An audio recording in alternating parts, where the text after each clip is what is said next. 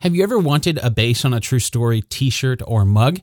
Well, I'm happy to announce now we have some. There's currently a handful of designs and styles to pick from, and I'm hoping to keep adding more soon. So check it out over at basedonatruestorypodcast.com slash merch. Again, that's basedonatruestorypodcast.com slash merch. Thanks.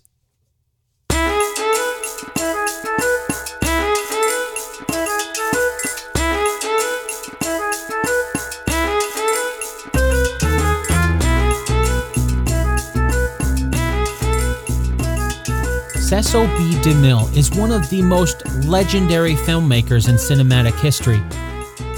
Between 1914 and 1956, he directed a whopping 80 films.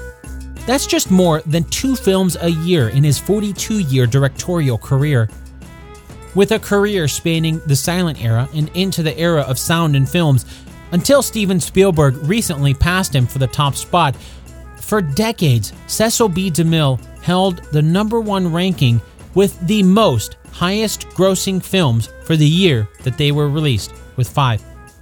That's including 1932's The Sign of the Cross, 1947's Unconquered, 1949's Samson and Delilah, 1952's The Greatest Show on Earth, and of course, the movie that most people today probably know him for, The Ten Commandments. Now, I'm not referring to his film from 1923 called The Ten Commandments that starred Theodore Roberts as Moses and Charles de Rochefort as Ramses. That movie was heavily overshadowed by the last film he'd ever direct.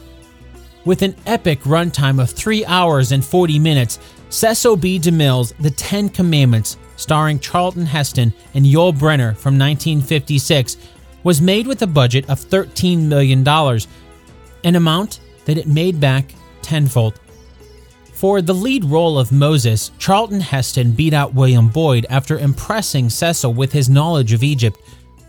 Playing opposite Charlton, a massive list of Hollywood's leading ladies vied for the role of Nefertiri, including Vivien Leigh, Jane Griffiths, and Audrey Hepburn. Everyone wanted it. Anne Baxter ended up getting it. While she may not be a household name today, Anne, who was the granddaughter of legendary architect Frank Lloyd Wright, was a star of the time as she was coming off an Academy Award win in 1947 and another nomination in 1951. After the roles were cast, production began on what would be a massive movie. Even though it'd go on to win an Academy Award for special effects, they weren't computer generated visual effects that we see today. Instead, at times, Cecil B. DeMille directed upwards of 14,000 extras and 15,000 animals throughout the course of the production. If you were to ask anyone what movie defines a blockbuster film from Hollywood's earlier years, The Ten Commandments is almost assuredly one of those that'll be near the top of the list. But is it true? I'm Dan Lefebvre, and this is based on a true story.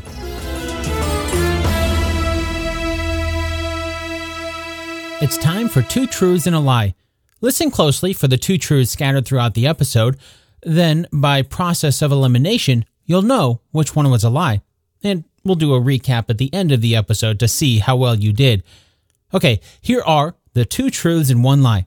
Number one, the Bible never mentions that Ramesses II was Pharaoh during the time of Moses.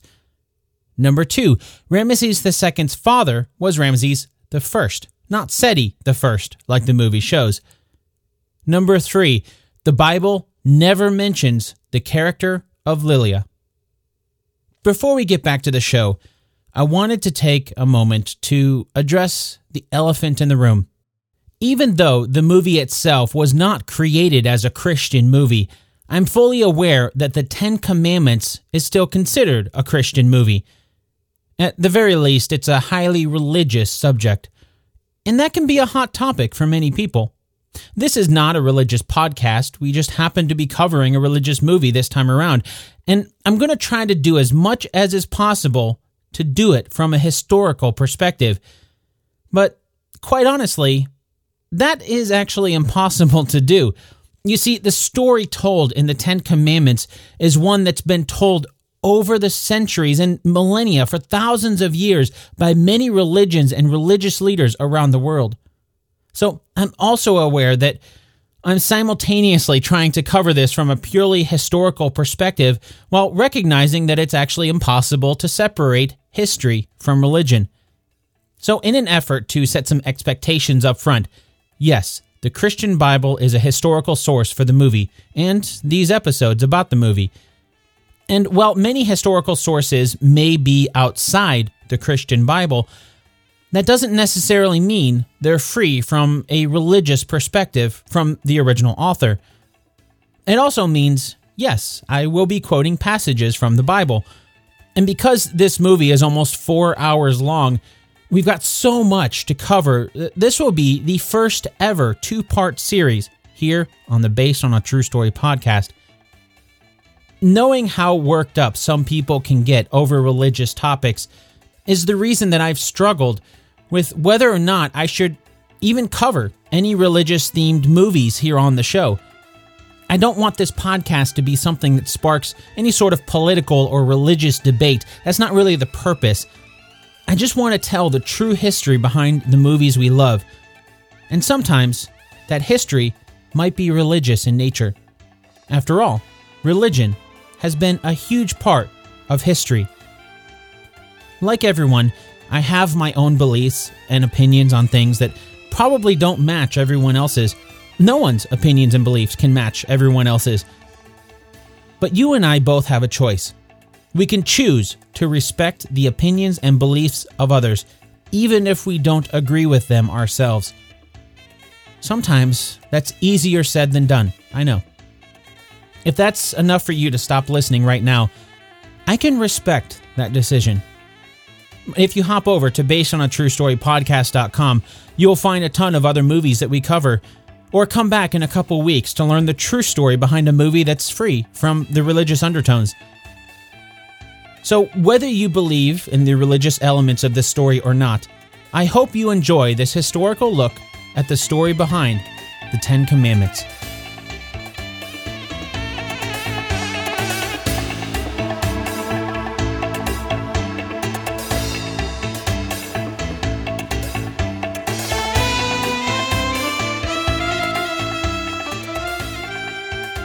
Cecil B. DeMille's epic masterpiece opens with Cecil B. DeMille himself narrating the scene as he sets it up.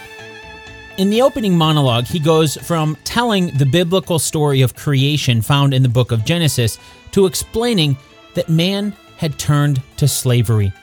In particular, the monologue mentions the Egyptians enslaving the Israelites. Then he goes on to explain that God responded to the cries of the children of Israel by giving them a child born of Amram and Yochabel. This child would grow to be a man that would stand against an empire. And right away, we have our first major religious point of view. Then I'm sure plenty of you are firmly planted on one side or the other the story of creation.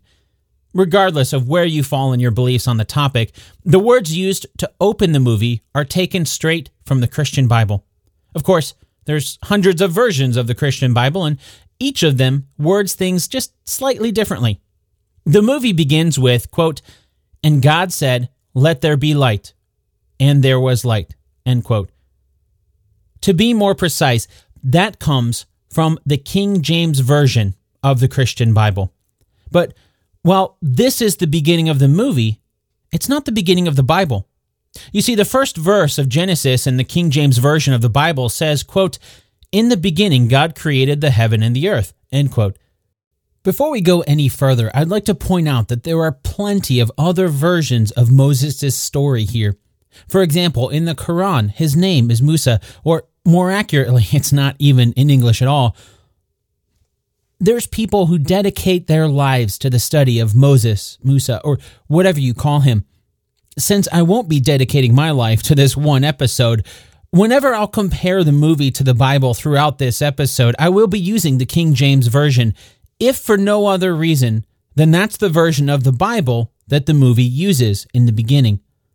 Anyway, While it might sound like the rest of the opening monologue pulls from other verses from the Bible, that's actually the only Bible verse used verbatim.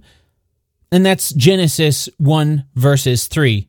And God said, Let there be light. And there was light. In just a couple paragraphs, the movie spans events from Genesis 1 3 past the next 50 chapters, all the way until Moses was born in the aptly named second book of the Bible, Exodus. As a side note, it's named Exodus because it tells the story of how the Hebrews would exit Egypt. Anyway, the general gist of what the movie says in its opening monologue is pretty accurate to the story told in the Bible.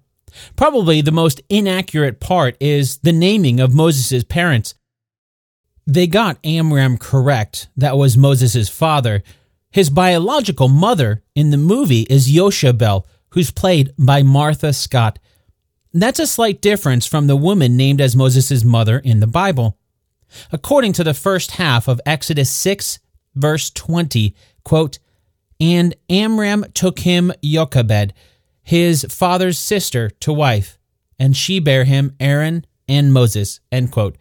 That's Jochebed, J O C H E B E D compared to the movie Yochabel, Y O C H A B E L. So, very similar, yet there is a slight change there. In fact, today, a lot of people refer to Moses' mother as Yochabel because of the movie. On the other hand, there's also a lot of debate about even the name Jochebed.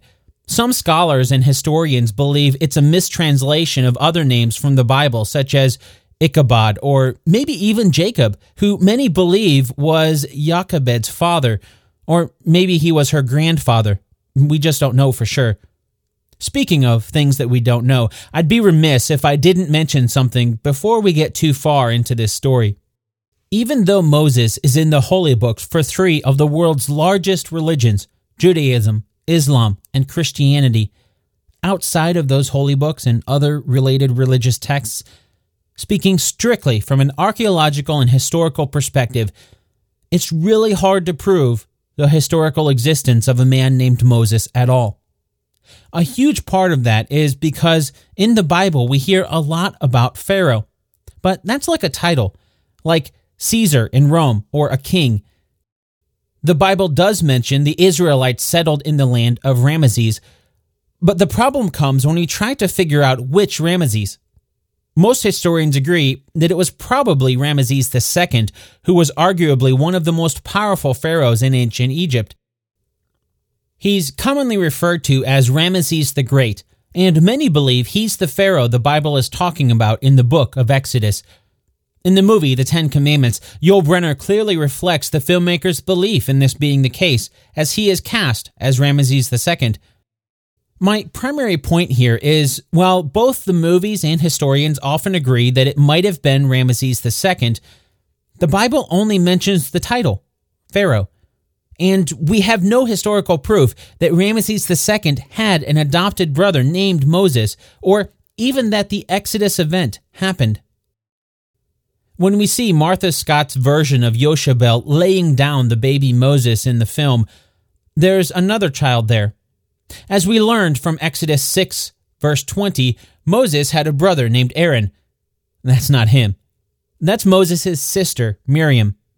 The younger version is played by Babette Bain. According to biblical texts, Miriam was about seven years older than Moses, while Aaron was about three years older. And as another side note, the baby playing Moses in the movie is actually Charlton Heston's son, Fraser Heston. He was born just before the movie started filming, so they decided who better to play a baby version of Moses than the real child of the actor who would play the adult version of Moses. Back in the movie, driven by fear of a prophecy among the Hebrew slaves that a deliverer is born, Pharaoh issues an edict to kill all the male newborn Hebrew children. To clarify a little bit here, that the movie doesn't really explain, the father of Yul Brynner's version of Ramesses II in the movie is Seti I. He's played by Cedric Hardwicke. But in this introduction, there's a mention of Ramesses. That's because the real Egyptian timeline of pharaohs went from Ramesses I from about 1292 BCE to 1290 BCE to his son Seti I from about 1290 to about 1279 BCE. That's when they their reigns were not when they actually lived. And then his son was Ramesses II from 1279 to 1213 BCE. Well, that's getting a little bit ahead of our story. As the movie says, so let it be written, so let it be done. That brings up a good point because much of what we've learned from Egyptian history comes from documents that have survived from ancient times. That's to be expected for a massive empire like the Egyptians had. Most of their laws had to be written to spread across their territory. As of this recording, at least, archaeologists and historians have never been able to find anything that's proven such a law to kill the Hebrew babies throughout the land of Egypt. At the risk of sounding like I'm repeating myself, though, that doesn't necessarily prove it didn't happen. After all, there's new discoveries every single day. Some big, some small. Some helping to back the accounts told in the sources like the movie mentions, those being from other ancient texts from Philo, Josephus, Eusebius, the Midrash, and of course, the Christian Bible. Breaking those down a little bit, Philo was a Jewish philosopher who probably lived from about 20 BCE to about 50 CE. That's the before the Common Era and the Common Era in Alexandria, Egypt. Josephus was a Jewish scholar and historian who lived from the year 37 CE to about 100.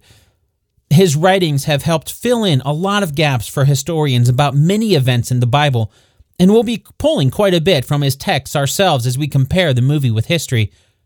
Then you have Eusebius, a Christian historian of Greek heritage.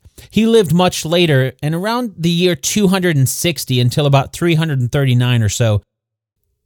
Finally, the movie mentions the Midrash as a source.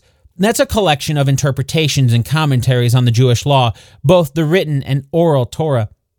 Collectively, these are great sources for a movie like the Ten Commandments to pull from.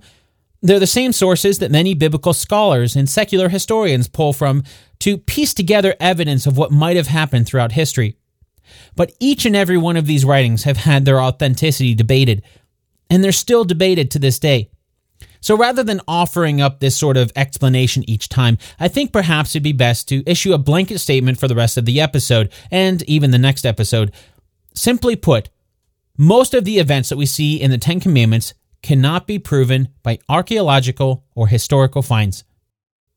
There's not really much historical proof outside of religious texts, the key word there being proof. It's not for lack of trying. There's an entire subset of archaeology referred to as biblical archaeology. And while there's been a lot of great finds, they have offered some great evidence. Like most evidence from ancient times, it's almost impossible to prove something without a shadow of a doubt. And as long as you have that doubt, especially when it comes to religious texts, you're going to have debate. For example, today, one of the most widely known pharaohs from ancient Egypt was King Tut. He ruled around 1324 BCE, so just before Ramesses I. And yet, until his tomb was discovered in 1922, no one really knew who he was. So, for over 3,000 years, the golden burial mask of King Tut, that is now synonymous with ancient Egyptian lore, was not a thing. Not only that, but it wasn't until 2010 that DNA evidence suggested we finally might know who King Tut's father was. Thanks to that evidence, historians now believe his father was Akhenaten. Akhenaten, in turn, made some sweeping religious changes throughout Egypt.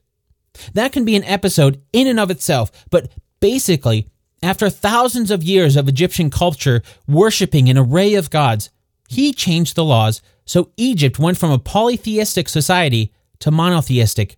That is, instead of having many gods, Akhenaten declared that all of a sudden Egypt would worship the one and only god, Aten.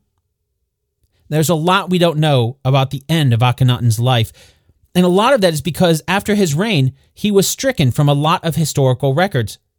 It wasn't until recently, some thousands of years later, that we've been able to start piecing together a lot of this story.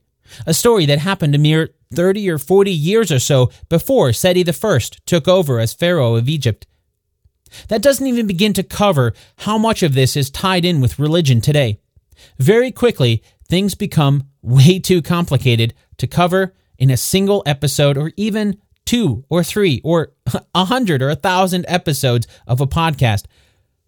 My point here is that while we know a lot about Egyptian history, there is a lot that we don't know as well. New technology and new discoveries are helping to fill in the pieces of stories that were written into the pages of history thousands of years ago. Who's to say there's not another tomb out there waiting to be discovered, perhaps waiting to share more information about history that we just don't know yet? There's no way that we can say for sure that Moses did not exist, that the events told in the Bible did not happen. I think the professor emeritus at the University of Arizona, William Dever, said it best in an interview with PBS. When asked how biblical archaeology can prove the events in the Bible actually happening, he suggested that perhaps that's not the right question. Instead, he commented, if we could somehow bring back one of the people who helped write the Bible, that they would probably laugh at the idea of proving its accuracy with archaeology. After all, faith doesn't need proof. Faith is faith. If you believe the holy books with the tales of Moses and the events that we see in the Ten Commandments, that is all the proof you need. So, for the sake of this episode, since we likely won't get a lot of help from other modern day archaeological finds to prove the events in the film, we'll have to assume the Bible itself and some of those other ancient philosophers and historians were telling the truth. Not for religious purposes, but treating them as if they're a historical document of events past. With all of that said, even though archaeologists haven't found anything definitive to back it up yet, Using the Bible as a source, the movie is accurate in its depiction of an Egyptian slaughter of male children while allowing the females to survive. This comes from Exodus 1 15 through 22. However, the movie is not accurate in both the rationale behind the law as well as how the law was carried out. In the movie, the reason for the law that we learn from one of Pharaoh's advisors is because of a prophecy of a deliverer born among the Hebrews. They know of this from a star in the sky. That's not what the same section in Exodus says. According to that, the reason for this murdering of Hebrew children was because the Egyptians were afraid that with a growing Hebrew population, they would outgrow the Egyptians and band together with their enemies to overthrow Egypt. As for how the law was carried out, according to the movie, we see scenes of Egyptian soldiers carrying out this edict slaughtering children in their cribs with swords while the mother stares off into nothingness. Again, going back to Exodus chapter 1, verses 15 through 22, Pharaoh's edict was to cast the male children into the river. Different means, same horrific result. To get around this in the movie, we see a baby Moses get placed into a basket and sent down the river with Miriam watching carefully to see where he ends up. That's when the basket washes up to Bithiah, an Egyptian princess played by Nina Foch in the film. This, too, is fairly accurately displayed to the way the Bible tells the story. In Exodus chapter 2, verses 2 through 10, we learn that, much like the movie shows, Moses' mother hid him until she couldn't hide him anymore, about three months. Then she made a basket of bulrushes or cattail, slathered in pitch to keep it watertight, and sent it along the river. His sister Miriam kept watch on the basket with the baby inside from the shore. While she's not named, the story in Exodus 2 continues to explain that Pharaoh's daughter had come near the river to wash herself along with some of her maidens. That's when she saw the basket and ordered one of her maids to get it. So it wasn't Pharaoh's daughter who fetched the basket like we saw in the movie. Oh, and even though Exodus 2 doesn't name Pharaoh's daughter, we learn later on in the Bible in 1 Chronicles chapter 4 verse 17 that Pharaoh's daughter is Bithiah. Interestingly, she would also go on to have a daughter of her own named Miriam, the same name as Moses' sister. Of course, we have to go back to there being multiple pharaohs with multiple daughters, and there's little to no proof that Bithiah was the one Exodus 2 was talking about.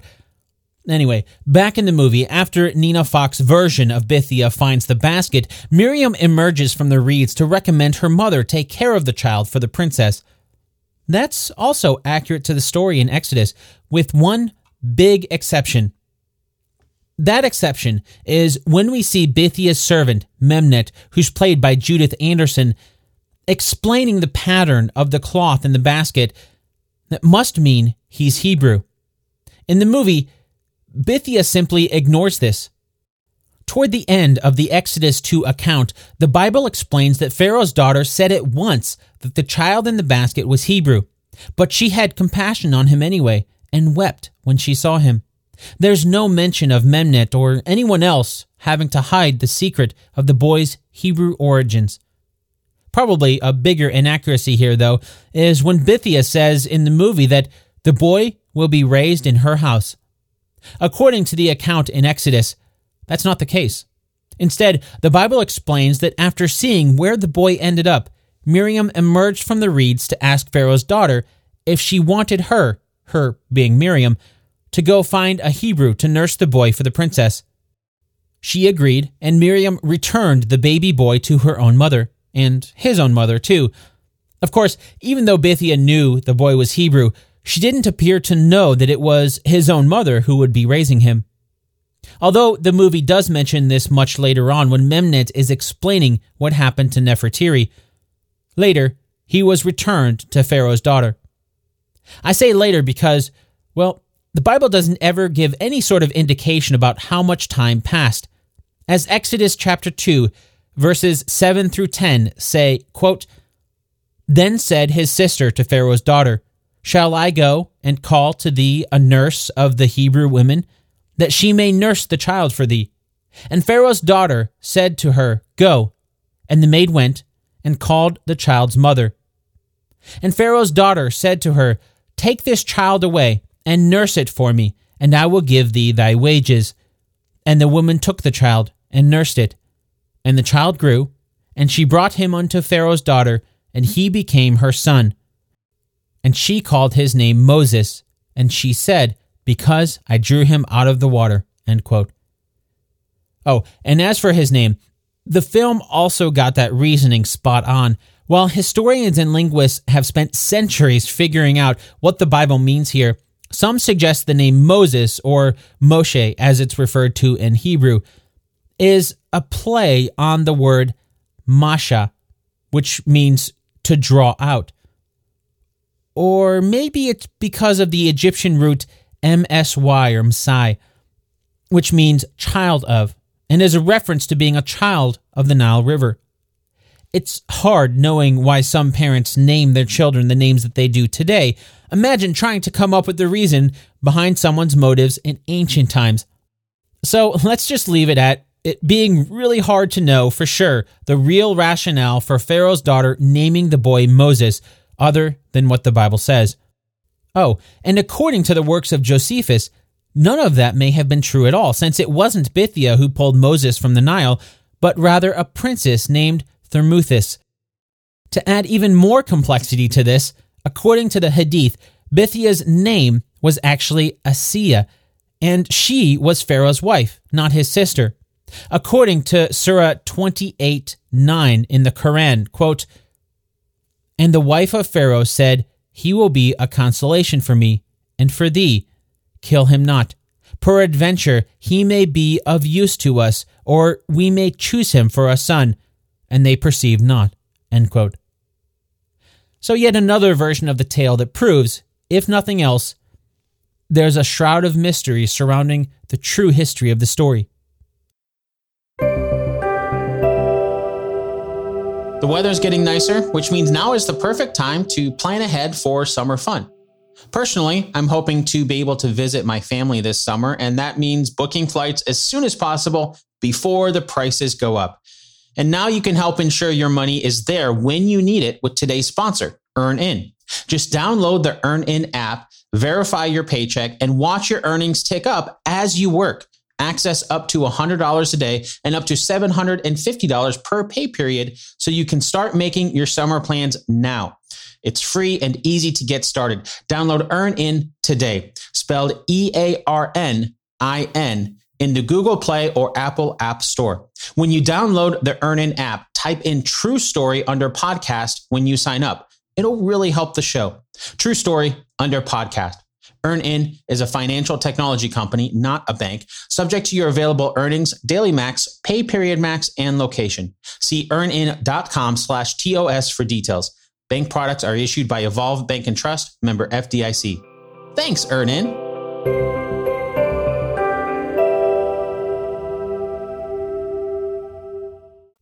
Going back to the King James Version of the Bible that the movie uses, after learning of Moses' name, the next verse goes on to talk about him being grown.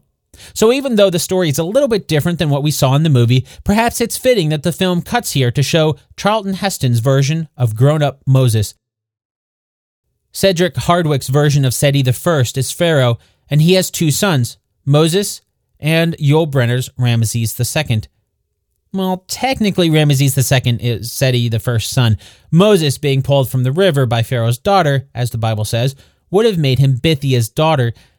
That'd be Ramesses the first daughter, or Seti the first sister's son, which is something that the movie mentions very briefly when Cedric Hardwicke's version of Seti the first greets Charlton Heston's Moses for the first time when we see Moses here, he's returning home from a triumphant military victory by laying siege to the city of Saba.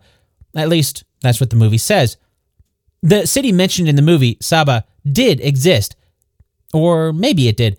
Most historians think it was more a kingdom, but there were a lot of city state type kingdoms back then, so it's possible that it was both a kingdom and a city.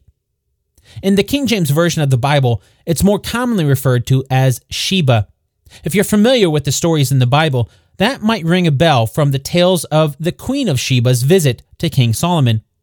According to many modern historians, Sheba most likely began at some point around 1200 BCE, but they didn't really begin to flourish for almost 500 years later, at some point around 700 BCE. Since Seti I reigned for an 11 year period from 1290 to 1279 BCE, that would put the timing close to the beginning of Sheba's, or Saba as the movie mentioned it, their early days.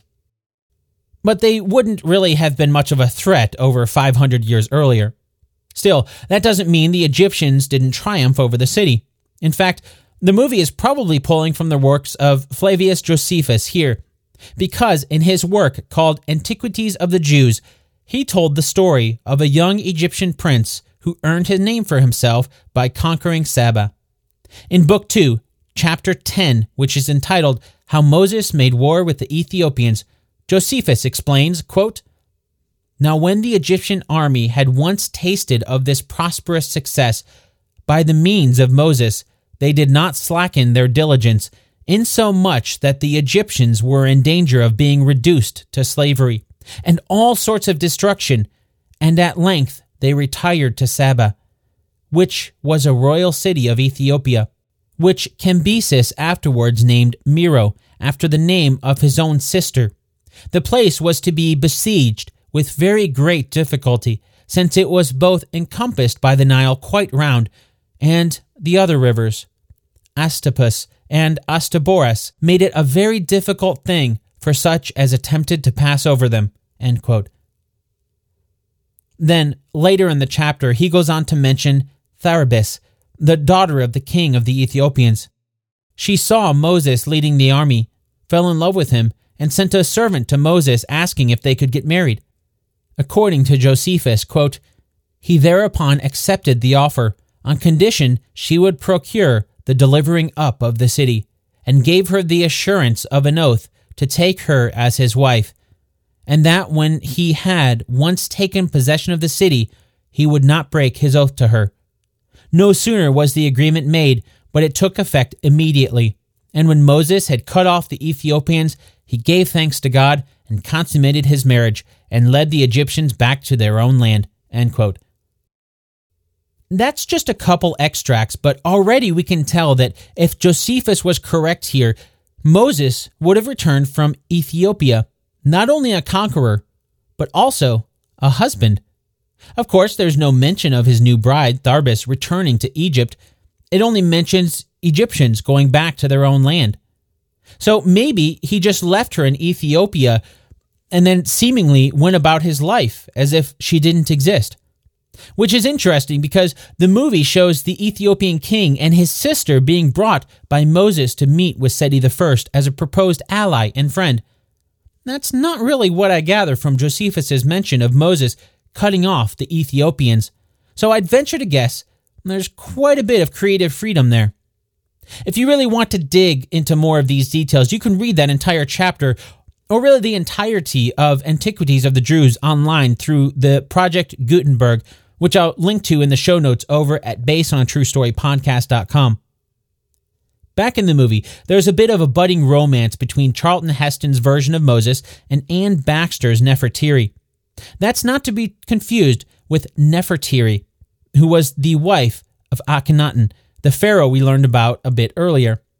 Nefertiri is also commonly referred to today as Nefertari, which only adds to the confusion. While we do have proof that she did live during this time period, as you can probably guess, there's no proof of a romance between her and Moses. Oh, and by the way, just so you know the differences between their names, Anne Baxter's character is Nefertiri, N E F R E T I R I as opposed to the wife of Akhenaten, Nefertiti, N E F E R T I R I. Now, Nefertiri Anne Baxter's character is also commonly referred to as Nefertari, which is N E F E R T A R I. Going back to the film, we're introduced to a few more characters with their own budding romance. There's Joshua, who's played by John Derek, along with Lilia, who's played by Debra Paget. Just like the non existent romance between Moses and Nefertiri, there's no proof of a romance between Joshua and anyone, well, anyone at all. And certainly not anyone named Lilia. She is a fictional character who's not mentioned in the Bible at all, and as such, we can only assume this romance seems to have been added for the movie.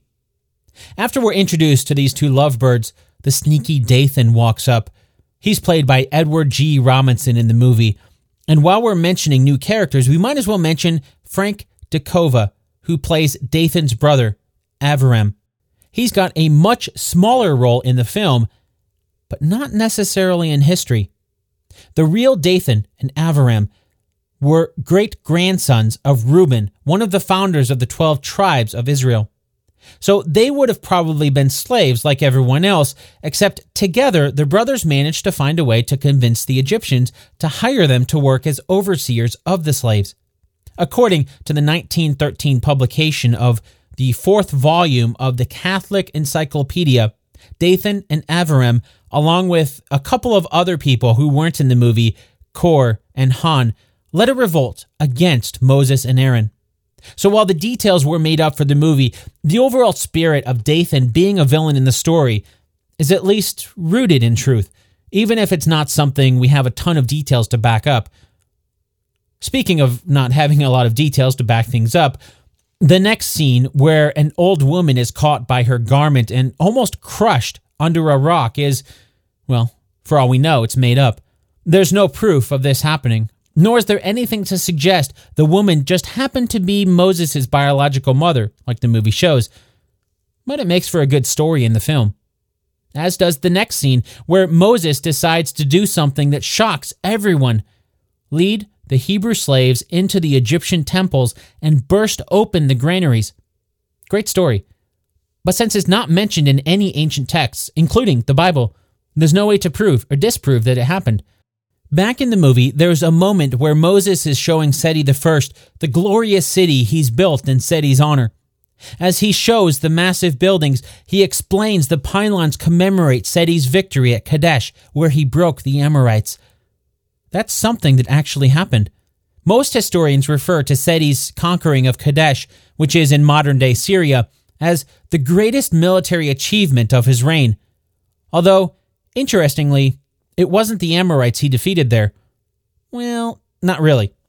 You see, even though the Amorites were the people in and around the region where Kadesh was, their downfall began around the year 1740 BCE when they were overrun by the Babylonians. It continued when the Hittites conquered them time and time again during the 14th century BCE until ultimately, by the time 1200 BCE rolled around, they had completely disappeared from history. Interestingly, the city of Kadesh used to be an Egyptian stronghold, but the Hittites had captured it from the Egyptians during the reign of Akhenaten, who we learned about earlier. His son, King Tut, tried to recapture it, but failed. More attempts were made, but each one failed. Seti I was able to achieve this victory when the Egyptian forces faced off with the Hittites at Kadesh. While the movie doesn't mention this at all, that was actually a short lived victory. Seti I soon lost control of the city and it fell back under Hittite control. Most historians think the primary reason for this is simply because the Egyptians couldn't keep a military presence there for any prolonged period without leaving Egypt itself vulnerable. The Hittites retained control of Kadesh until 1274 BCE, when Ramesses II, by then the pharaoh of Egypt, led about 20,000 Egyptian troops in battle against what most historians think could have been up to 50,000 Hittites defending the city. But anyway, none of that is in the movie itself. There's enough backdrop there to make it seem realistic, along with some good old fashioned Hollywood storytelling to fill in the blanks that we don't know. Oh, and the movie never mentions the name of the city that Charlton Heston's version of Moses is building. But Yul Brynner mentions at one point that the city he builds shall bear my name. We know from history that Ramesses II established a city named after himself called Pi Ramesses. It's believed to have been the capital of his kingdom during his reign. We don't really know why he moved his capital from Thebes to where it was before to Pi Ramesses, but in the city of Pi Ramesses, there is a temple dedicated to Seti I. Unfortunately, nothing much remains in the temple, so, if there were once grand statues to honor Seti I, like we see in the movie, they're not there anymore. It's interesting to point out that in the movie, Seti I is so pleased with Moses' leadership in building the city in his honor that he says Moses' name will be carved alongside his on every pylon. Then he turns to Yul version of Ramesses and says that his will be nowhere because he accused Moses falsely of treason. There are no mentions of Moses carved alongside Seti I's name in the city of Pi Ramesses. So either that never happened in the first place, any mentions have disappeared throughout the millennia, or there was a massive undertaking to undo all of that work. If the latter, that would point to a cover up of some sort to hide Moses' name from history, much in the same way the Egyptians tried to hide Akhenaten from history. Of course, we don't even know if the city Moses is building in the movie is the one that would eventually become Pi Ramesses. Getting back into the film, the next major plot point happens when Nefertiri kills the now elderly servant, Memnet, after she threatens to go to Ramesses with the piece of Hebrew cloth that Moses was wrapped in as a child. Moses finds out and seeks to find his true origins. All of this is made up for the movie at least, there's no historical evidence to support any of it. The method by which Moses found out he was the son of a Hebrew slave is something that many historians still debate today. According to the Bible, the only evidence we get comes from the first half of Exodus chapter 2, verse 10, which we already learned about earlier. That's the verse that mentions Moses getting his name and being brought back to Pharaoh's daughter after having been nursed by his biological mother. The next verse starts off by skipping a ton of detail and simply says, quote, And it came to pass in those days when Moses was grown that he went out unto his brethren and looked upon their burdens. End quote. As a quick side note, that last part there, he went out unto his brethren and looked upon their burdens. Cecil B. DeMille quotes this passage of the Bible as part of his narration once Charlton Heston's version of Moses joins the Hebrew slaves in the mud pits. But that's getting a little bit ahead of our story. As best as we can gather from this, by the time Moses was grown up, he knew his brethren were the Hebrews enslaved by the Egyptians. We don't really know how he found out, or really if he knew all along. Although it's worth saying that it isn't very likely Moses knew all along. Or if he did, he must have kept it a secret. After all, the Hebrews were slaves, and the Egyptians likely wouldn't have been ready to let a Hebrew slave be the Egyptian general that led the battle into Sheba. So, as you can guess, the next scene in the film is made up too, where Moses follows Bithiah, his Egyptian mother, to Yochabel's home, his biological mother. There, Moses recalls Yochabel as being the woman he rescued from getting crushed by stone earlier in the movie. After Yochabel breaks and can't deny her son any longer, Moses meets his brother Aaron and his sister Miriam. We've already covered the real people here back when we saw them as children, although we didn't really see Aaron as a child, but we see him now, and he's played by John Carradine in the movie. The adult version of Miriam, on the other hand, is played by Olive Deering. This whole scene in Yochabel's humble home is made up, or so we have to assume, because, well, there's just no proof of it anywhere. Because details like this are lost in history, we can only assume what it must have been like for someone who was once running the halls of the palaces in Egypt to trade in those riches for the life of slavery. We can only imagine what thoughts must have been running through his head and the minds of those around him to drive him to this sort of decision. Assuming, of course, all of this happened. Remember, even the Bible is extremely vague on the details of what occurred. Going back to the movie, though, there's a moment that ends Moses' bid to become the next Pharaoh once and for all. This happens after Moses decides to leave his princely riches for the muddy pits of the slaves. After Nefertiri tries to rescue him from the pits, Moses in turn stops the Egyptian master builder, that's his title, named Baka. In the movie, he's played by the legendary actor Vincent Price, and he has an eye for Joshua's woman, Lilia. Of course, as we already learned, Lilia is a fictitious character. Moses, meanwhile, is pulled from the mud pits by Anne Baxter's Nefertiri. After leaving her chamber, Moses heads over to Baka's home to check in on Lilia. Joshua shows up first, attempting to break Lilia free, but getting caught himself. As Joshua is strung up to be whipped by Baka, Moses comes along, and in the struggle that ensues, Charlton Heston's Moses kills Baka. Meanwhile, the sneaky Hebrew overseer Dathan watches and reports this to Ramesses. Ramesses, in turn, shocks the whole of Egypt when he delivers Moses to Seti in chains as the deliverer prophesied by the Hebrew slaves. These are all things that are mentioned in the Bible, but not really in the same way that we saw in the movie. Let's start by understanding what happened as told by Exodus chapter 2, verses 11 through 15.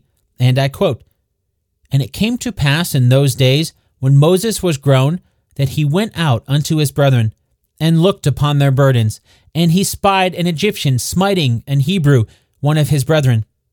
And he looked this way and that way, and when he saw that there was no man, he slew the Egyptian, and hid him in the sand. And he went out the second day, behold, two men of the Hebrews strove together, and he said to him that did the wrong, Wherefore smitest thou thy fellow? And he said, Who made thee a prince and a judge over us? Intendest thou to kill me as thou killedst the Egyptian? And Moses feared, and said, Surely this thing is known. Now, when Pharaoh heard this thing, he sought to slay Moses. But Moses fled from the face of Pharaoh and dwelt in the land of Midian. So, as we can tell from this rather vague account, there's plenty of additional details added into the movie that aren't in the Bible. For one, there's no mention of who the Egyptian was. In fact, there's no mention of Baka anywhere in the Bible. Not only that, but there's also no mention that Joshua was the Hebrew that the Egyptian was beating. or even who it was. There's no mention of names at all. While the Bible itself may not mention details of what happened, that doesn't mean there aren't other versions of the tale. Probably one of the more descriptive versions of what happened comes from an ancient text called the Haggadah. In case you're not Jewish, the Haggadah is a sacred text for the Jewish religion that essentially lays out the order of the Passover Seder, or the ritual that takes place during the Passover holiday. The Passover, in turn, is perhaps one of the more important celebrations in the Jewish faith. It celebrates the deliverance from slavery in ancient Egypt, thanks to the leadership of Moses.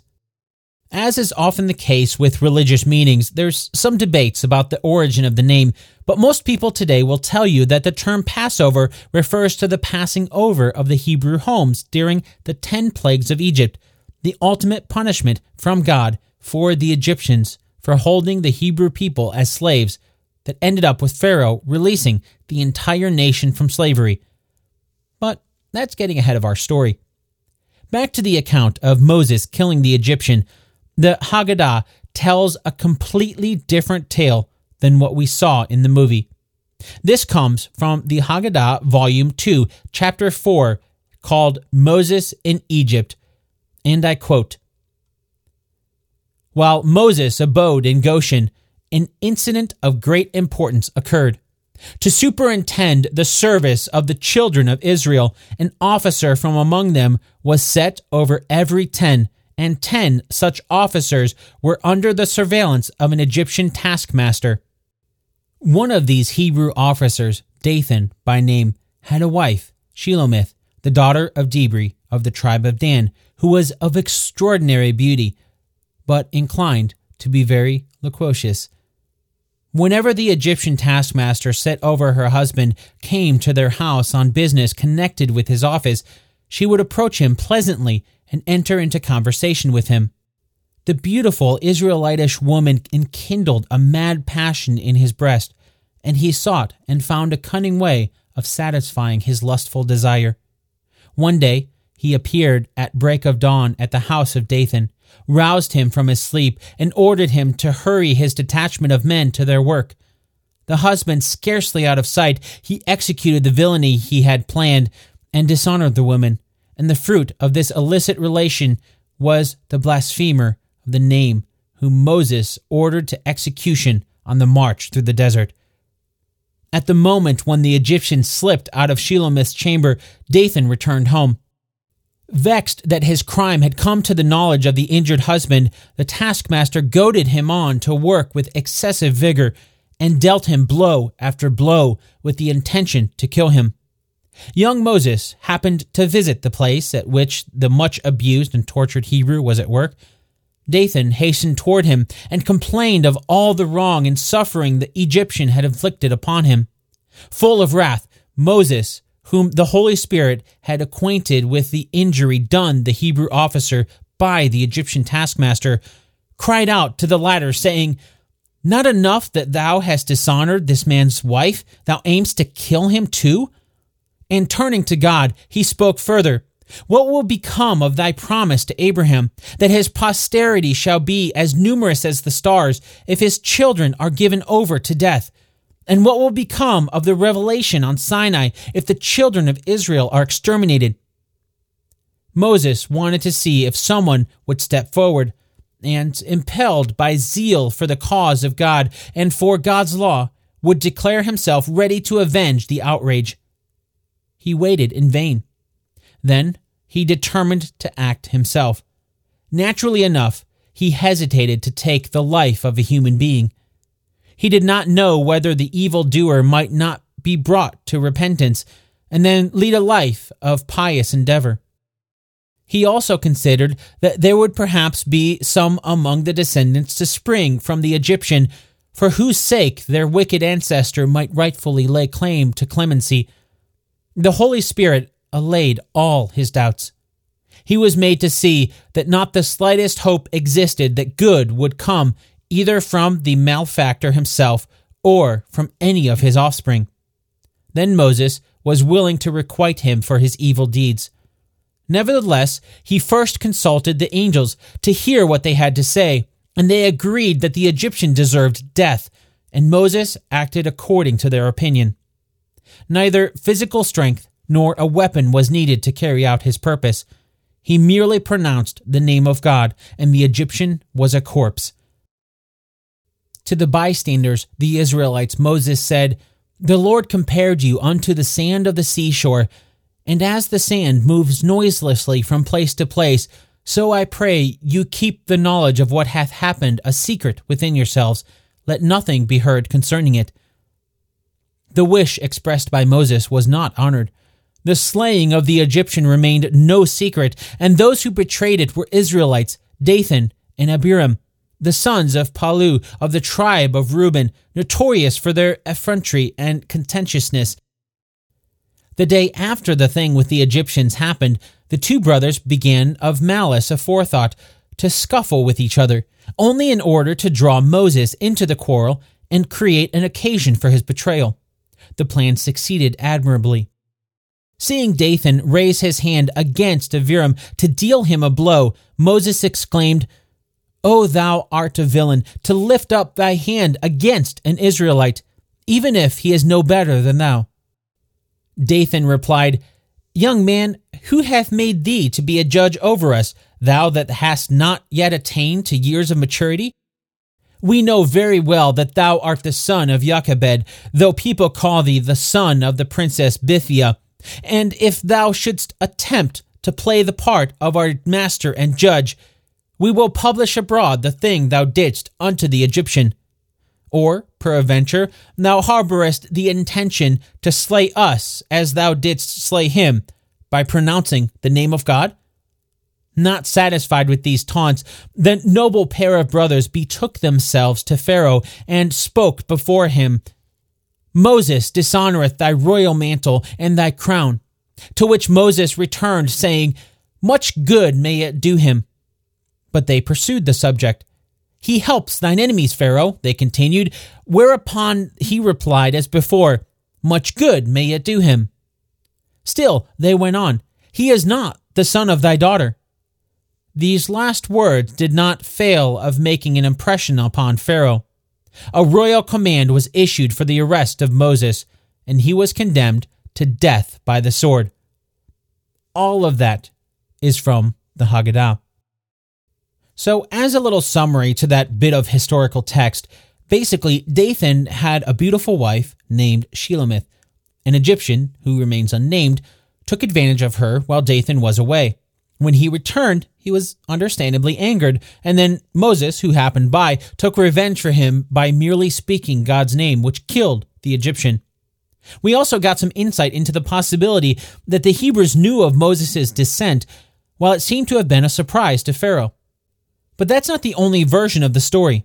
There's another one where Shelomith was married to an unnamed Hebrew man, and she wasn't the only Hebrew woman the Egyptians would defile. In this version, Shelomith had a baby boy from an Egyptian taskmaster, which led to the Egyptians' demise. Or there's another account from the Bible. This one comes from the New Testament and again mentions that Moses beat the Egyptian to death with his hands. This comes from Acts chapter 7, verses 20 through 29. Quote, At that time Moses was born and was fair in the sight of God, and he was reared for three months in his father's house. When he was put out, Pharaoh's daughter took him up and reared him as her own son.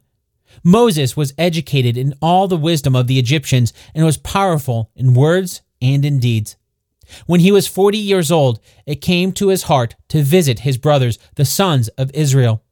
But seeing one being wronged, he defended him and avenged him who was oppressed, and struck the Egyptian.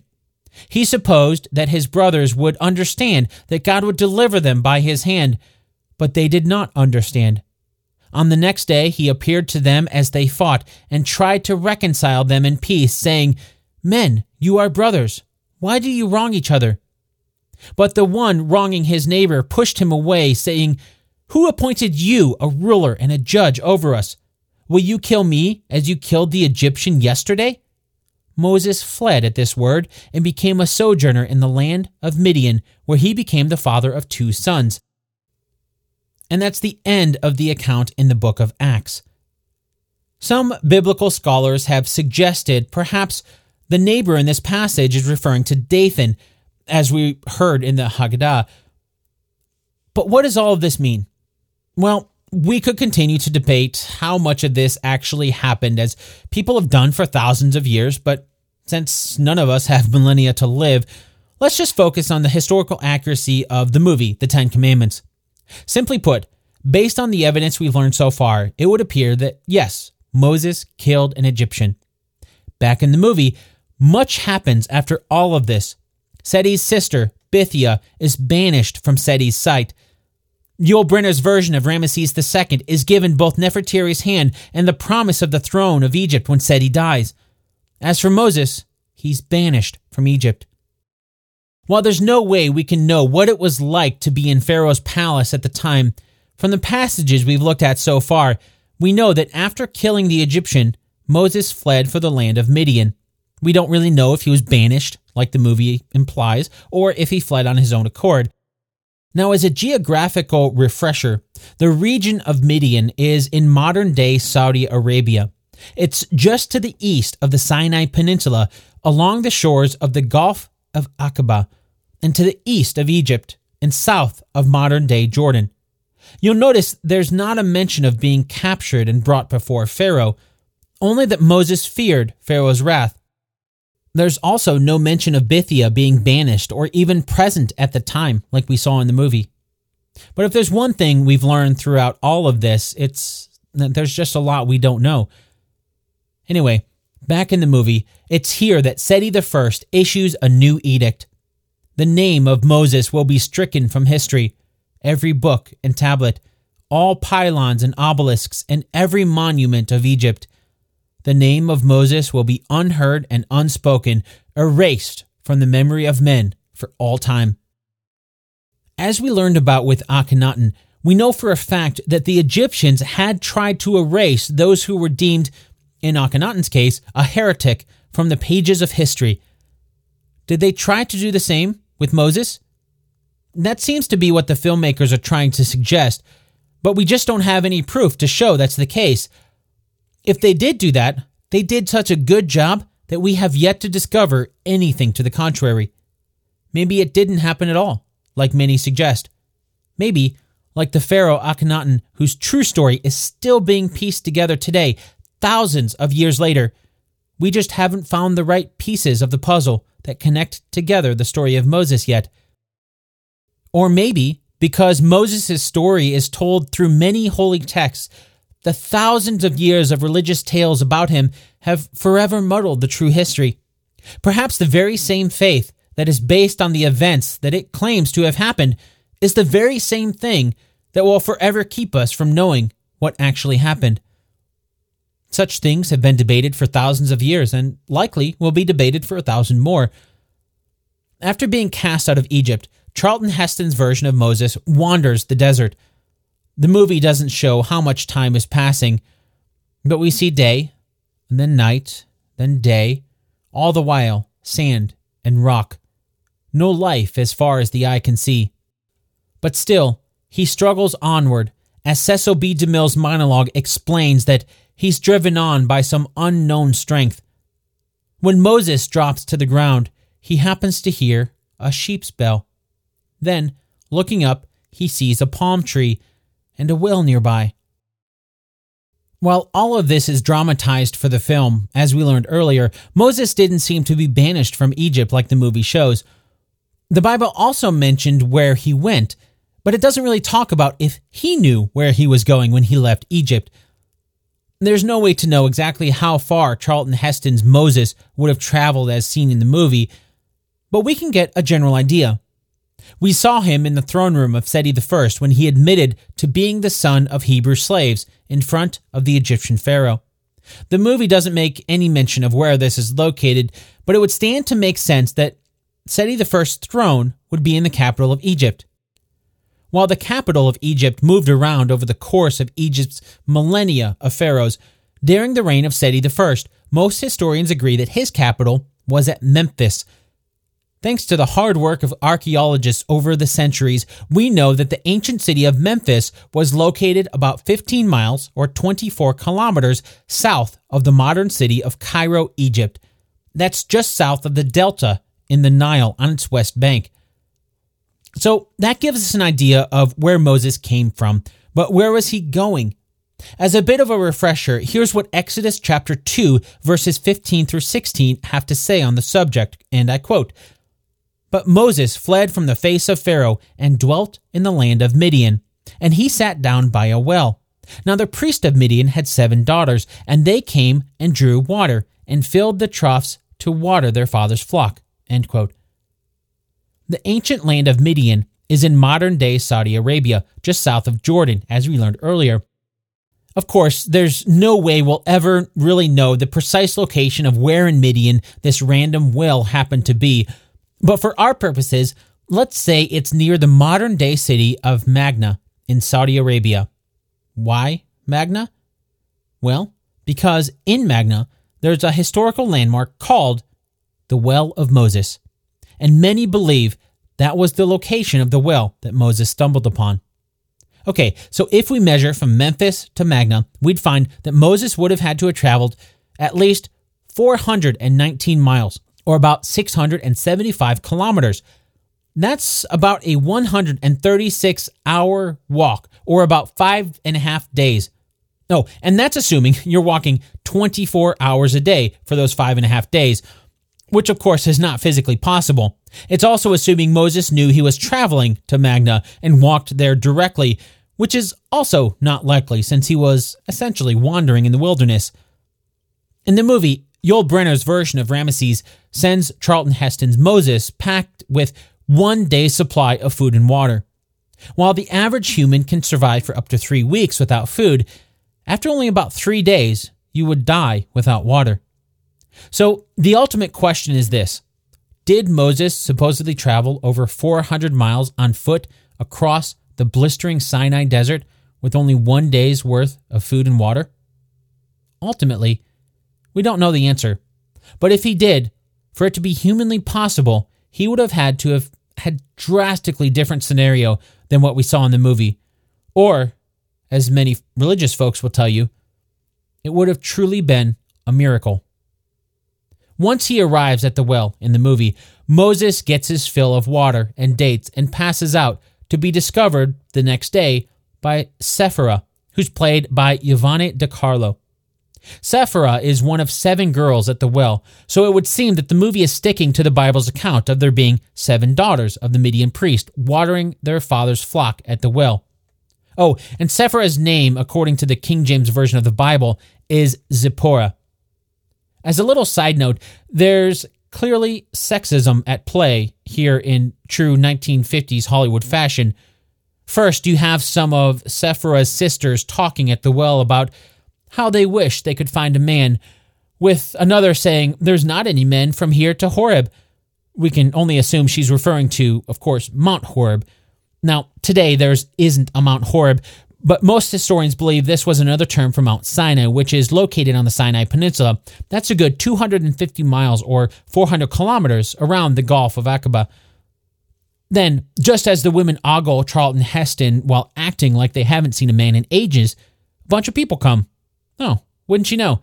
They're men. These are shepherds who, according to the movie, ignore Sephora's mention of their father Jethro, the sheik of Midian, and drive away the sisters' flock and water their own instead. So maybe there were men around after all. Although the Bible never mentions the women being so obsessed with men that the Hollywood portrayal of them does, but it does mention the ensuing fight that we saw on screen.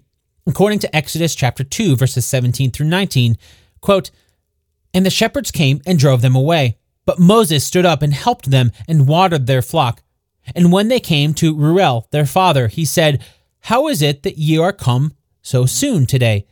And they said, An Egyptian delivered us out of the hand of the shepherds, and also drew water enough for us, and watered the flock.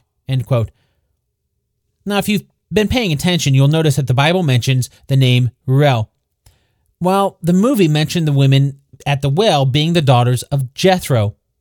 Despite this seeming discrepancy, that's actually still pretty accurate to the Bible. Even though Exodus 2 mentions his name as Reuel, the next chapter, Exodus 3, calls the same man Jethro. But then again, much later in the Bible, in Numbers chapter 10, verses 29, he's mentioned as Raguel. Then Josephus merges the two in chapter 12 of Antiquities of the Jews when he explains that, quote, Jethro was one of the names of Raguel, end quote. So, for this part, at least, we can give the filmmakers the benefit of the doubt and just assume that they wanted to avoid confusion by calling the same person by multiple names. And for the sake of clarity in this episode, we'll do the same, and I'll refer to him as Jethro, too. While the Bible is vague about a lot of the details that happened, the movie inaccurately depicts one of the things that the Bible does mention. In the movie, while her six sisters are fawning over Moses, Yvonne De Carlo's version of Sephora says she'll ask a welcome for him in their father's tent. Oh, and if you recall, Moses drew water for the women, according to the Bible, not the women falling over themselves to serve Moses, like we saw in the movie. After what we heard about in Exodus chapter 2, verses 17 through 19, just a moment ago, the Bible goes on to say this in verse 20 quote, And he said to his daughters, And where is he? Why is it that ye have left the man? Call him, that he may eat bread. He in that verse is Jethro. And the implication here in the Bible seems to be that after Moses ran off the shepherds and served Jethro's daughters, Jethro's daughters, all of them, and not just one, returned to his tent without Moses first.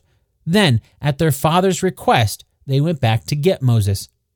This is just my speculation here, but something else I gather from this verse is that Jethro's daughters weren't ogling Moses like we saw in the movie.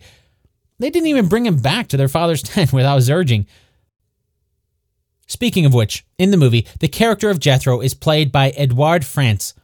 When Moses comes to his tent and mentions he's from Egypt, Jethro is surprised he made it by foot. Jethro mentions that he who has no name must have guided your steps, implying that it was indeed a miracle. This piques Moses' interest and asks if they know the God of Abraham. Then Jethro explains that Abraham is the father of many nations and that they are the children of Abraham's firstborn, Ishmael. They are the obedient of God. What he's referring to is something the movie doesn't really mention directly here, but it's mentioning the difference between Judaism and Islam, basically. As with most of the religious topics we've learned about so far, this is all way too involved to get into with a lot of depth here, but basically, as holy texts explain it, Abraham was married to a woman named Sarah. Sarah, in turn, was barren and couldn't have children, but God had promised Abraham that he would be the father of many nations. In an effort to continue his family line and help push the prophecy along, Sarah suggested to Abraham that he sleep with her Egyptian handmaiden, Hagar. When he did, Hagar bore him a son they named Ishmael. Then Sarah would end up having a child anyway that they named Isaac. No doubt helped along by their mothers that didn't seem to like one another after all was said and done, both Isaac and Ishmael grew up at odds with each other. Generations later, Isaac, whose own future son, Jacob, would be renamed Israel later in his life, would go on to become a patriarch of Judaism, while Ishmael would go on to become a patriarch of Islam. As a little side note, Jethro himself is known as the spiritual founder of the Druze religion. That's D R U Z E. And that's yet another Abrahamic religion, albeit much smaller in size at approximately 2 million followers today than other Abrahamic religions like Islam, Judaism, or Christianity. Back in the movie, Jethro offers Moses a place to stay, which he accepts. The only mention in the Bible is that, quote, Moses was content to dwell with the man, end quote. That man being Jethro. Although it's interesting that they travel to Mount Sinai, and they actually call it Sinai in the movie now instead of Horeb. So the filmmakers seem to want to keep things simpler by only using one of Jethro's names, but added confusion by using two names for what most historians believe to be the same mountain. As we learned, that's quite a distance from where they were before, so not a short trip by any means. Although technically they could travel by boat across the Gulf of Aqaba, but it's not likely seeing as they had flocks of sheep with them. Yet, when you're living in the desert, the search for pastures for grazing flocks of sheep is something that could often mean traveling great distances to achieve. So the movie is certainly filling in a lot of holes here, but that doesn't mean it's not possible. In the movie, time passes.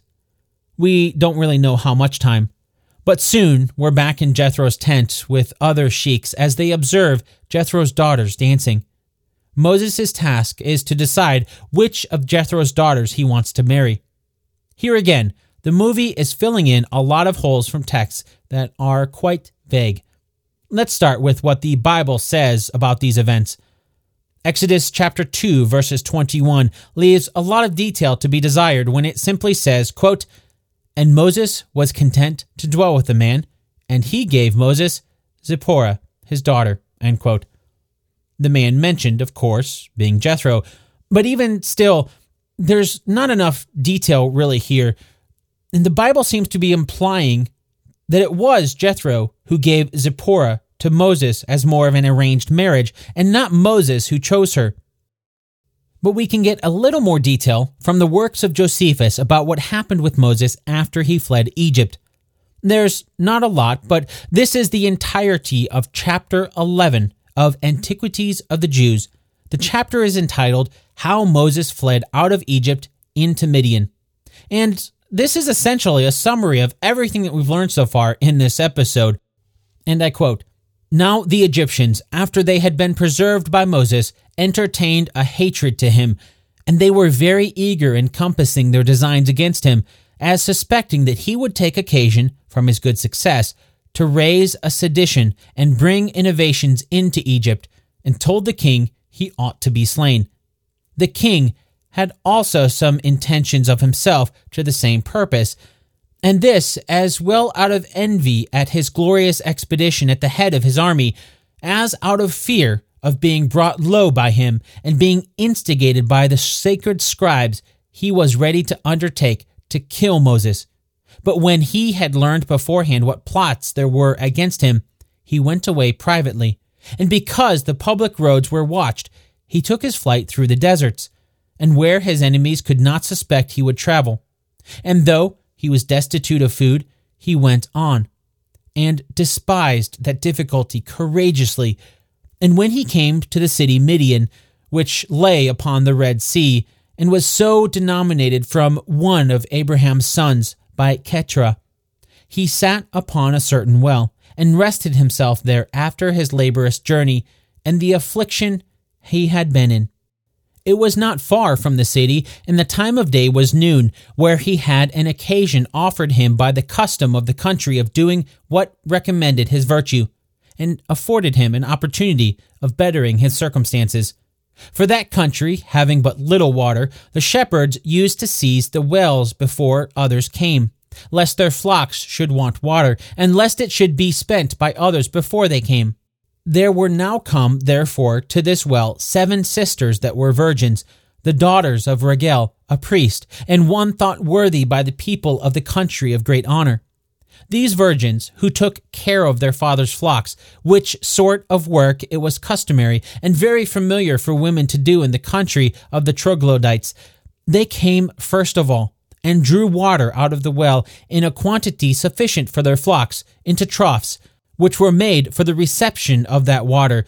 But when the shepherds came upon the maidens and drove them away, that they might have the command of the water themselves, Moses, thinking it would be a terrible reproach upon him if he overlooked the young women under unjust oppression, and should suffer the violence of the men to prevail over the right of the maidens, he drove away the men who had a mind to more than their share, and afforded a proper assistance to the women, who, when they had received such a benefit from him, came to their father and told him how they had been affronted by the shepherds and assisted by a stranger, and entreated that he would not let this generous action be done in vain, nor go without a reward.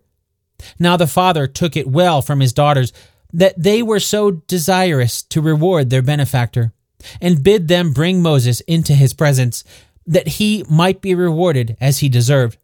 And when Moses came, he told him what testimony his daughters bare to him, that he had assisted them, and that, as he admired him for his virtue, he said that Moses had bestowed such his assistance on persons not insensible of benefits, but where they were both able and willing to return the kindness and even to exceed the measure of his generosity. So he made him his son, and gave him one of his daughters in marriage, and appointed him to be the guardian and superintendent over his cattle. For of old, all the wealth of the barbarians was in those cattle. And that's the end of chapter 11 of Antiquities of the Jews by Josephus. With that, we get a different picture of what happened than what we saw in the movie. Sure, there's some similarities, but there's definitely some differences in there too. And, oh, and for some context, this chapter by Josephus is right after the chapter telling the tale of Moses being a great Egyptian general capturing the city of Saba or Sheba. Anyway, the implication here could be that even after Moses led the Egyptian army to victory, they didn't like him. So it was them who went to Pharaoh to ask that he be killed. That's completely different than everything we saw in the movie of about him being cast out, or even different than what the Bible says about Moses fleeing of his own accord. Not only that, but once Moses makes it to Midian, there doesn't seem to be a lot of time passing from Jethro hearing the account of what happened to Jethro making Moses as his own son. Of course, there's nothing to say a lot of time did or didn't pass either way, nor is there any proof that Jethro's daughters didn't perform a dance in their tent in an attempt to woo Moses like we saw in the movie. But that's not likely. The way Josephus worded things makes it sound like Jethro's offering of one of his daughters, Zipporah, to marry was a direct result of Moses' actions at the well, although Josephus does not specifically mention Zippor, but the Bible does. It would also seem, according to Josephus' account anyway, that it was Jethro's idea to have Moses lead his flocks of cattle. That's different than when Sephora suggests that Moses would find peace by tending her father's flocks. You'll notice there's also no mention of any other sheiks being present for this, like we saw in the movie. A sheik, by the way, is the ruler of a tribe. Yet again, we're faced with multiple accounts that differ in the details, no wonder why so many facts seem to be lost through time. Going back to the movie, after Moses chooses Sephora to be his wife, we're whisked back to Egypt, where Seti is on his deathbed. As they speak for the last time, Yul Brynner's version of Ramesses mentions to Seti, his father, that he has restored Egypt to her greatness. That's a very minor detail, but it's actually something that most historians agree upon. Earlier, we talked about the generations before Seti I. Akhenaten was pharaoh, and he made such a major stir when he declared that Egypt would no longer follow many gods, but instead follow one god, Aten.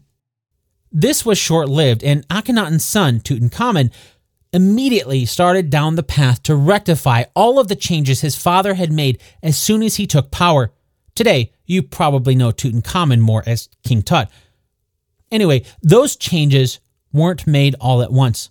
It was Seti I who most Egyptologists refer to as being finally able to pull Egypt back into being restored to its greatness, such as it was before Akhenaten.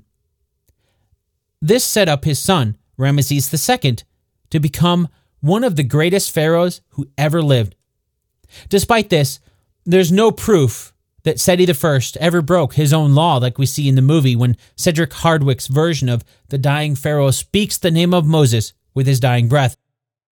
Of course, there's no proof that law ever existed, sort of like there's no proof outside the many sacred texts that a prince of Egypt named Moses ever existed. There's no mention of timeline in the movie, but if this is around when Seti I passes away, then it must have been around the year 1279 BCE.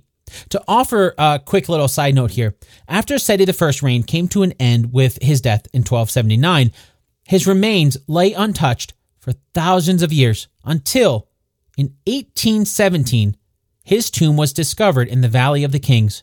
His tomb is the longest and deepest of all the royal tombs belonging to pharaohs in the New Kingdom there.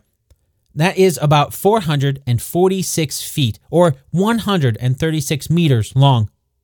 As is often the case, even the passing of power between Seti I and Ramesses II is something that historians have debated, and continue to debate even today.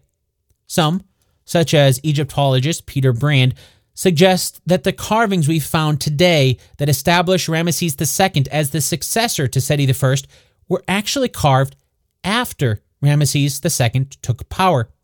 As such, Ramesses could have written the history however he wanted, and we don't know for sure if Ramesses took power after Seti I passed, or perhaps he took power much earlier and served right alongside Seti I as a sort of co regency, two kings at the same time. Still others, like renowned Egyptologist Kenneth Kitchen, reject this idea since there's simply not enough evidence to suggest such a co regency took place. However, it happened, we know that Ramesses II was the pharaoh of Egypt after Seti I. Back in the movie, after seeing the transfer of power in Egypt, we're back with Moses now, who has children.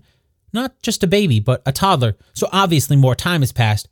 We don't know how much time, and unfortunately, the Bible doesn't really help with this, although it does back up the fact that Moses had a son. Exodus chapter 2 verses 22 says this right after the mention of Moses marrying Zipporah. Quote, And she bare him a son, and he called his name Gershom, for he said, I have been a stranger in a strange land. End quote. So it seemed that the movie gets the little boy's name right. Gershom is played by little Tommy Duran in the movie. The movie doesn't get the next part right, though. At least, not to the best of our knowledge of history. After seeing his son Gershom, Moses is called to the rocks where there's a man among the sheep. This man turns out to be John Derek's version of Joshua, and Joshua urges Moses to return to Egypt to free the Hebrew slaves. Then, as they're talking, and Charlton Heston's version of Moses keeps denying that he's the one God has called to deliver the Hebrews out of Egypt, he pauses looks up at the mountain. Do you, do you see that light? A bush that burns, but it is not on fire. While Joshua and Zipporah return to their tent, Moses heads up to Mount Sinai. Here, according to the movie, Moses sees the face of God and talks to God in the burning bush. The movie does a decent job of depicting the spirit of what happens, at least. Probably the biggest difference between this is that nowhere in the Bible does it mention Joshua being there. It merely states that time passes and the cry of the children of Israel had grown so great that God heard it and remembered his covenant with Abraham, Isaac, and Jacob. This moment of Moses speaking to God in the burning bush is one that's discussed a lot in many of the Abrahamic religions and is often seen as the turning point for Moses.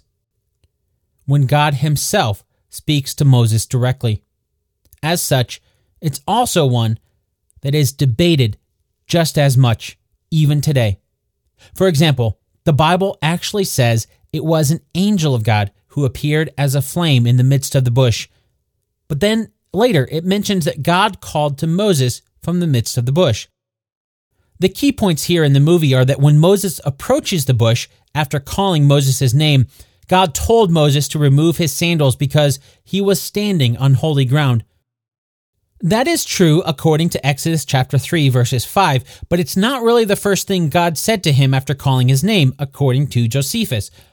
In chapter 12 of Antiquities of the Jews, Josephus explains, quote, Moses was affrighted at this strange sight, as it was to him.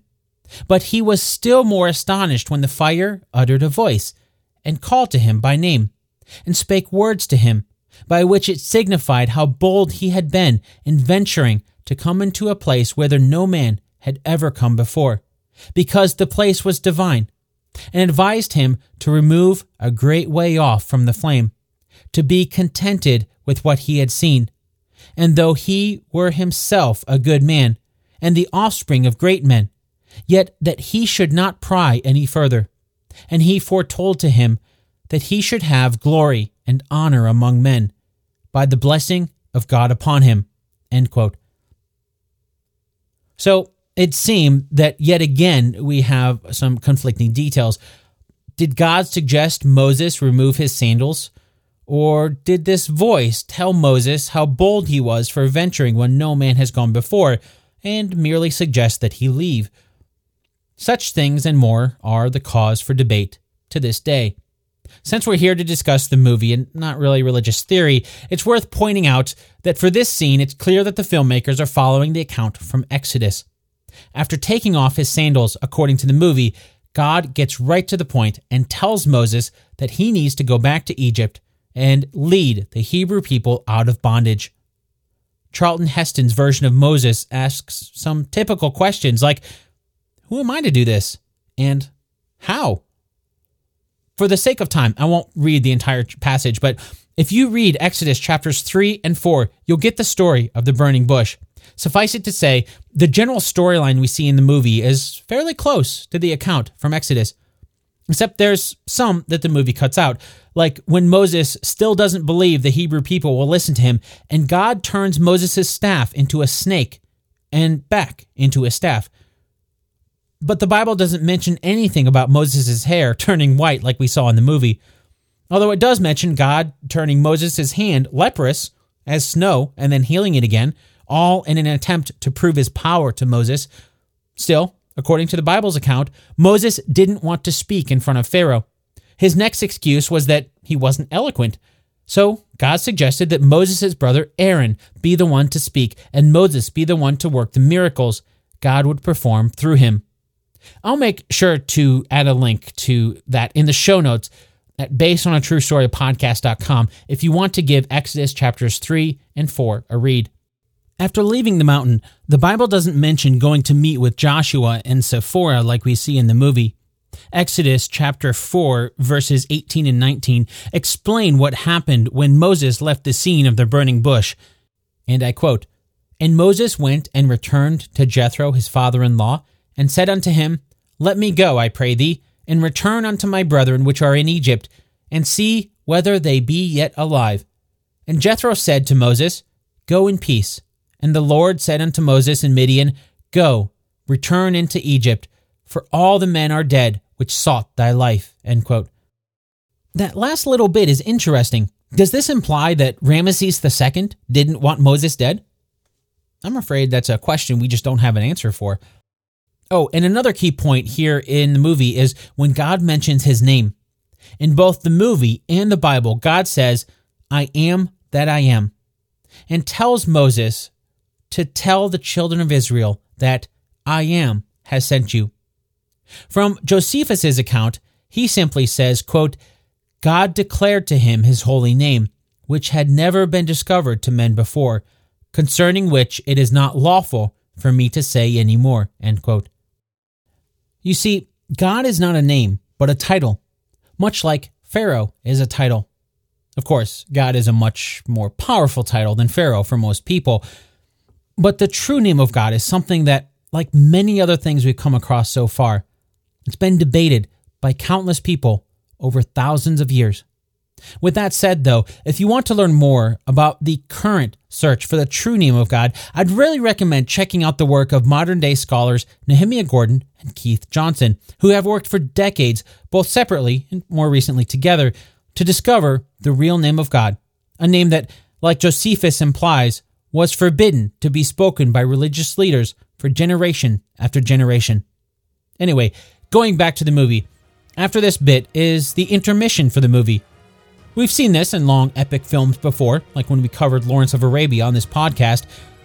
And with that, we've come to roughly the halfway point in the movie, with plenty more to cover. So, if you'd like, you can take a break here, and in our next episode, we'll come back to conclude the story behind the Ten Commandments.